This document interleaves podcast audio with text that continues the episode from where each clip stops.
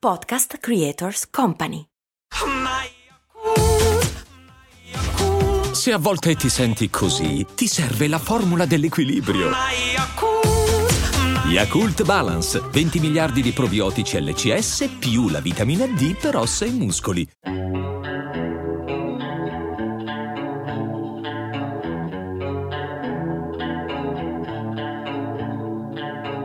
Un basso magnetico, una chitarra che suona ruvida, uno schianto di batteria. Il riff che segna una generazione è pronto. L'umore è malinconico, dettato dalla troppa empatia, dalle troppe cose da dire, controcorrente, incazzate, incomprese. Chi se ne frega della politica? Chi se ne frega del potere? Chi se ne frega del successo? I capelli sono lunghi, i jeans strappati, le camicie sono di flanella, da boscaiolo, a scacchi rosse e nere, bianche e nere, le Converse ai piedi, a volte gli anfibi.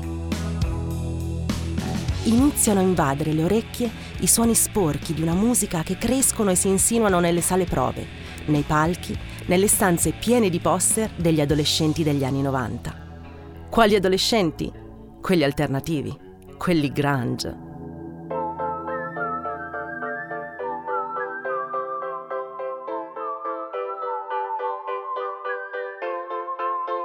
L'identikit è servito. Alzate il volume dell'amplificatore che oggi si grida parecchio. Io sono Silvia Rossi e voi state ascoltando Tribù, un podcast che vi trasporta in un'epoca che sembra lontanissima e invece è più vicina che mai, gli anni 90. Quell'epoca in cui per dire a un amico ti penso gli mandavi una cartolina. Quell'epoca in cui tutto sembrava possibile e tu potevi scegliere chi essere. Ve la racconto attraverso la mia voce e quella di chi quegli anni li ha vissuti, voci protagoniste e non, provando a capire se i millennials stanno bene e se la generazione Z ha davvero qualcosa da imparare o solo da insegnare. La tribù di oggi è quella degli alternativi. Che poi, perché alternativi? Quale alternativa rappresentavamo? Sì, mi ci metto dentro anch'io perché è andata proprio così. Io ho scelto di essere alternativa. Mi ricordo perfettamente la mia migliore amica che un giorno mi dice: guardati, Dr. Martens Bordeaux, borsa militare verde, jeans a zampa, tu sei alternativa, io sono una zarra. In effetti, con le fornarine ai piedi. Ebbene sì, noi rappresentavamo l'alternativa al conformismo, professando un unico credo, distaccarsi dalla massa, da tutto quello che era commerciale, anche nel look. E quindi sì alle All Star di Kurt Cobain, ok all'Eskimo, ma anche al collare di metallo al collo.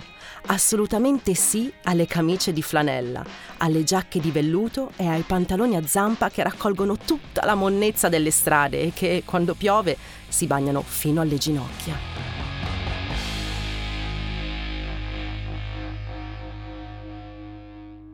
I capelli lunghi e il look trasandato ma curato nei dettagli, questi erano una cosa molto importante. Nel mio caso ho fatto i dreadlocks a quanti anni? 18 anni, 17 anni. La classica felpina in ciniglia tipo pigiama o quella dell'Adidas rigorosamente di seconda mano, tra l'altro presa da qualche bancarella in fiera di Sinigaglia a Milano. Questo appunto era un appuntamento imperdibile per ogni alternativo dell'epoca che vivesse a Milano provincia. Si organizzavano vere e proprie spedizioni alla ricerca dell'ultimo gadget o capo d'abbigliamento usato. Luca San Vittore è un mio compagno delle superiori. Andavamo insieme alla fiera di Sinigaglia, appunto, ai concerti. Pancreas, De Rozer. Aveva una Vespa azzurra metallizzata. Eravamo super amici, forse qualcosa di più. Ma il nostro era un amore platonico, anche perché io ero fidanzatissima col mio primo amore dell'epoca, Davide, che però era un fighetto, ma questa è un'altra storia. Dicevo, la moda c'è, ma è in secondo piano. Il campo dove l'alternativo si esprime meglio e tira fuori tutto il suo essere, la sua quintessenza e il suo spirito controverso è la musica. Tu cosa ascolti? Ah, io ascolto ben altro. Per Jam, Soundgarden, Alice in Chain. La frase cult dell'alternativo è: il primo disco strafigo, poi si sono venduti. E no, sono i loro dischi che si sono venduti. Se qualcosa diventa mainstream, scusate, di massa, negli anni 90 non funzionano ancora gli inglesismi, non è più alternativo. A parte Nirvana. It's Kaylee Cuoco for Priceline. Ready to go to your happy place for a happy price? Well, why didn't you say so? Just download the Priceline app right now and save up to 60% on hotels. So whether it's Cousin Kevin's Kazoo Concert in Kansas City, go Kevin! Or Becky's Bachelorette Bash in Bermuda, you never have to miss a trip ever again. So download the Priceline app today. Your savings are waiting. Go to your happy place for a happy price. Go to your happy price, Priceline. La musica di riferimento appunto era molto importante per un alternativo degli anni 90, era punk, ska, soprattutto se italiano, con band tipo i Vallanzasca, i Matrioska, i gloriosi Pancreas. Per essere proprio a livello top bisogna far parte di una band musicale, suonare qualcosa. Io personalmente ero il batterista di una band tamarro ska punk, come ci si autodefiniva all'epoca. Ovviamente anche i concerti live era una gran parte dell'essere alternativo, no? Ci si organizzava come si poteva per andare a vederli e non saltarne uno. Era una missione, era bellissimo anche quello, era come uno status symbol, no? Poter dire io c'ero, io sono stato al concerto dei NoFX, dei Rancid. Gli anni 90 non sono categorici, perché gli artisti alternativi vendevano più di 10 milioni di dischi ad ogni prima o seconda uscita, quindi Massive Attack, Garbage, Smashing Pumpkins, tutta gente che io ascoltavo ma a ripetizione, eppure non tradivo mai il mio ascolto per Madonna o per Kylie Minogue, che guarda caso in quel periodo sperimentavano comunque col trip hop, con album di impegno molto particolare. Lui invece è Daniele Agosto. Le mie smemorande sono piene delle sue dediche, dei suoi disegni, dei suoi sfoghi e dei miei. Per lui ho litigato con chiunque, lo difendevo sempre, a costo di prendermi io le mazzate al suo posto, solo perché lui è gay e purtroppo chi l'ha vissuto lo sa. Esprimere liberamente se stessi e la propria sessualità negli anni 90 voleva anche dire vivere situazioni spiacevoli, drammatiche a volte. Soprattutto per chi, come lui, non aveva la minima intenzione di nascondersi. Anche MTV ha capito che deve puntare sull'alternative rock, ma solo in tardissima serata. Chissà perché. Forse i messaggi delle canzoni sono poco confortanti? Troppo malinconici? Troppo incazzati? Beh, sì, a parte il concerto unplugged dei Nirvana. MTV e le nostre prime crush con i VJ. Sono andata persino a Londra, sempre con la mia migliore amica Zarra, negli studi di Camden con la speranza di incontrare Daniele Bossari o Andrea Pezzi. Scommetto che qualcuno di voi ha scattato la stessa identica foto nostra, sedute su quella ringhiera lungo il canale di Regent con dietro i mitici studi. Si era poi per lo più di sinistra, ma più filanarchici, sempre incazzati con il potere, quindi appunto si andava sempre contro a prescindere. Mi ricordo cortei, autogestioni, riunioni con il collettivo a scuola, tutto per trovare una qualsiasi scusa pur di andare contro ai vari politici dell'epoca sulla riforma della scuola. C'era una lotta continua contro i tamarri, scritti sui muri ad insultarsi a vicenda, sguardi intensi, commenti per la scuola. Se qualcuno per esempio aveva le baffole ai piedi e il piumino non poteva essere mio amico, no? Di automatico ciao. A settembre del 1997 sono entrato al liceo artistico con le baffalo multiple, con le baffalo tower blu elettriche e un giubbottino fantastico azzurro con il pelo bianco, e poi sono uscito a giugno del 1998 con i Dr. Martens e i pantaloni a zampa, cioè. Ma questo non perché mancassi io di personalità, ma perché ho scoperto che in realtà la sfera alternativa aveva personalità iosa proprio. Infatti, guarda caso, non è che mi sono innamorato del truzzo, del tabbozzo di periferia che andava al liceo artistico Boccioni e che aveva il mio stesso paio di scarpe, ma mi sono innamorato ovviamente della figura più esotica che in quel momento potessi trovare, ovvero un biondo che aveva proprio quelle caratteristiche nordiche, capelli lunghi, biondi, col codino, occhi azzurrissimi, felpa scazzata come la definisco io, proprio la prima cosa che vedeva nell'armadio la metteva, jeans sempre largo un po' stracciato, Dr. Martens marroni strettissimi, e che ovviamente suonava in una band, faceva grunge, faceva ska e suonava, cantava ed era ovviamente gettonatissimo, non è che io mi differenziassi sotto questo punto di vista. In pratica essere alternativo negli anni 90 significava coniugare perfettamente rabbia e stile. Ma cosa facciamo noi alternativi, oltre ad ascoltare o suonare musica? Beh, citiamo a memoria tutto il monologo di Trainspotting. Scegliete la vita, scegliete un lavoro, scegliete una carriera, scegliete la famiglia. Scegliete un maxi televisore del cazzo, scegliete lavatrice, macchine, lettore CD e apriscatole elettrici. Scegliete un futuro, scegliete la vita. Ma per il vero alternativo, il purista degli alternativi, la VHS che non può mai mancare nella collezione è quella di Noi ragazzi dello Zoo di Berlino, anche se poi di nascosto guardiamo Jack Frusciante è uscito dal gruppo. Questa è la storia del nostro amico Alex. Lui si era innamorato di Adelaide, detta Heidi. Lui pedala, pedala, pedala, arriva in cima. Si guardano negli occhi, si siedono vicini. Non ce n'è per il povero Alex. Non te la dà. Ma guai a dirlo in giro, eh?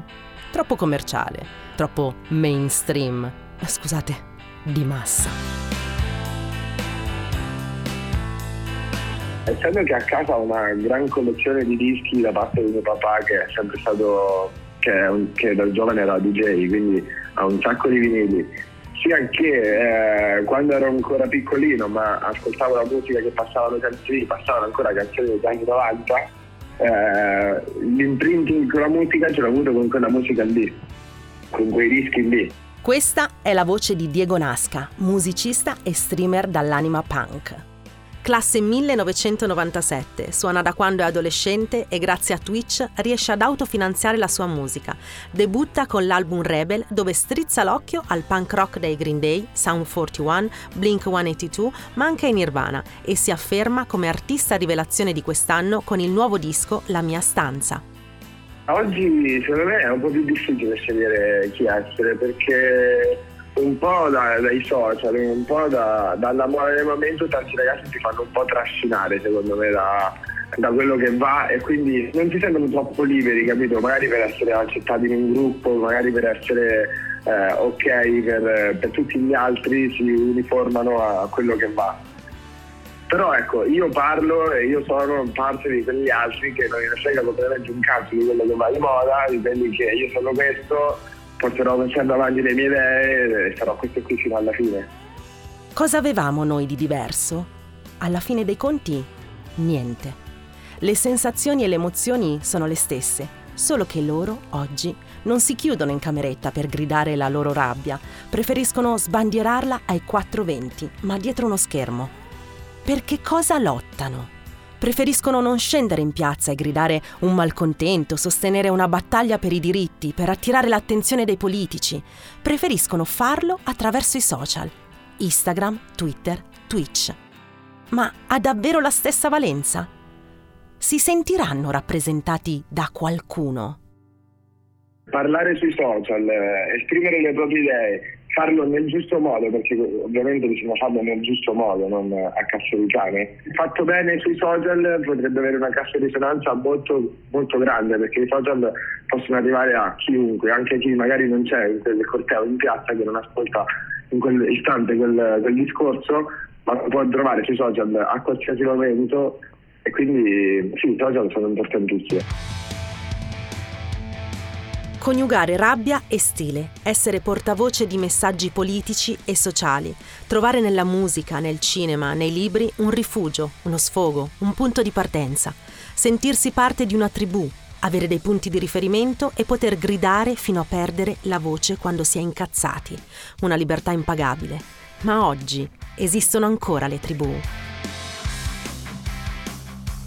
Ma in realtà con questo nuovo movimento che stiamo portando noi, un po' così, un po' punk, un po' emo, un po' ribelle così, io anche ai concerti le vedo, sì, vedo gruppi di ragazzi riuniti con le stesse idee, con le stesse prese a male, con gli stessi pensieri, sì, quindi sì. Alla fine dei conti, per essere alternativi, basta essere fuori da un locale malmesso, di quelli con la condensa sui muri e la ghiaia nel cortile esterno dove bersi le birre, fumarsi uno spinello, mentre si aspetta l'inizio di un concerto. Magari quello dei Nirvana. Se solo Cobain non si fosse sparato con quel fucile.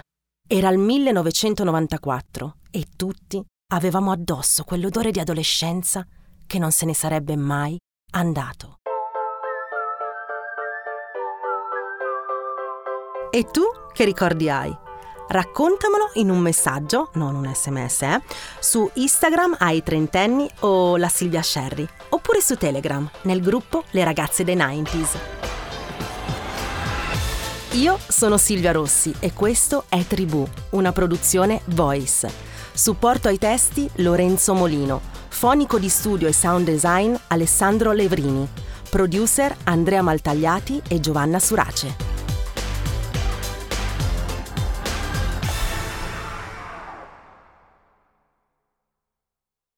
Vacanze in Sicilia o in Sardegna. Con i traghetti GNV viaggi in relax, porti tutto quello che vuoi e ottieni super vantaggi. Col nuovo programma Fedeltà MyGNV accumuli punti viaggiando, ricevi un cashback del 20% e tanti sconti a bordo. Non c'è modo più conveniente per andare in vacanza. Scopri i dettagli su gnv.it.